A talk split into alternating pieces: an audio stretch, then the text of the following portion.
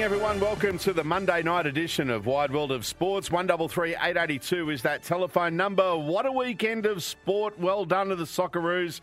They can certainly hold their collective heads high after putting in a terrific performance uh, against Argentina in the round of sixteen at the World Cup on Sunday morning. I mentioned last week that one of the quotes of the tournament for mine was after the loss to France, and Graham Arnold when he said that he wants this team to put a smile on the Australian public. He wants us to be proud of them. Well, we sure are proud of them after what was a terrific tournament. And it was a great tournament from the Socceroos.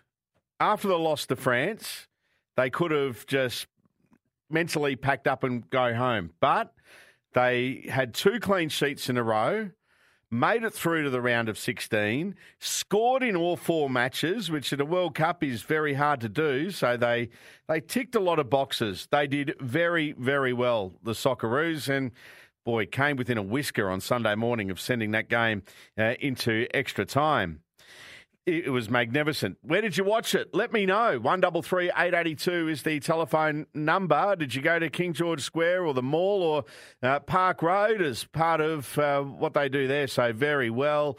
Uh, they've done it for years. Uh, they're particularly Arrivederci, uh, the Italian. Um, place uh, there uh, and La Dolce Vita and all those uh, joints there at at Park Road. They do it really, really well.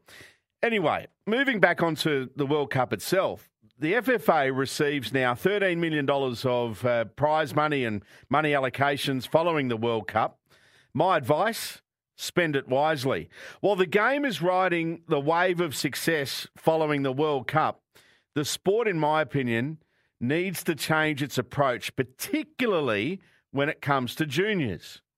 The sport is extremely popular at junior level. You see the stats all the time about how many kids are playing soccer.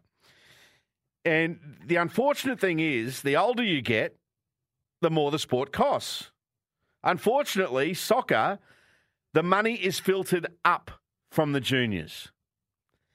I mentioned earlier this year when talking about the cost of junior sport.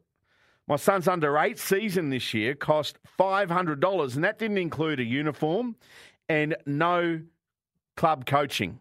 One of the fathers had to coach, and another group of parents put their hands up to be uh, the the managers of the team. One parent put his hand up to be uh, the coach, and, and, and another couple of parents put their hands up to be the the, the managers uh, of the side. And that's how I know it works at a lot of clubs. But that figure is way too much. Five hundred dollars for not much back in return. Then, if you show any talent, you're invited into an academy, and that can cost thousands. And sometimes those academies are run privately and have no connections to uh, the game at all. But you're spending, you're forking out thousands of dollars. Well, some families are anyway, those that can.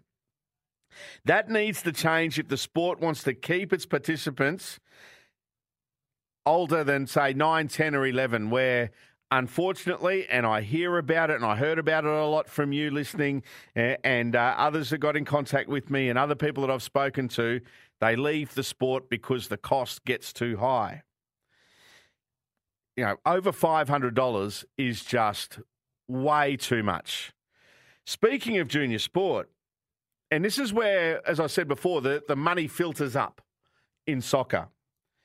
I want to give Cricket Australia, Queensland Cricket, and locally, Carina Cricket Club a rap. I know I'm changing sports here, but you'll see what I mean in just a moment. My kids just experienced their first term of playing Master Blasters. My son absolutely loved it. My daughter got to play a couple of games as well, but he loved it. It's a great introduction to the game of cricket. And it only costs $90 or there or thereabouts for the two terms. Plus, they get a uniform. And the games are great to get the kids involved. It's a lot cheaper than 500, let me tell you. What's your experience and your thoughts on junior soccer and the costs involved? One double three eight eighty two is the telephone number. I just thought I'd bring it up because a lot of people have started talking about how does football in this country capitalise on what has transpired during the World Cup. How do they ride the wave of success uh, that the Socceroos have had? it's time now that they get in discussions and have great change. They need change to keep those kids involved in the game. And you never know. There might be future Socceroos that are slipping through the net because of simple thing, the costs. And they've just got the junior system all wrong. The kids are in there playing early on. We can see that. But in my opinion, they've just got to change the way things are. One double three eight eighty two is the telephone number.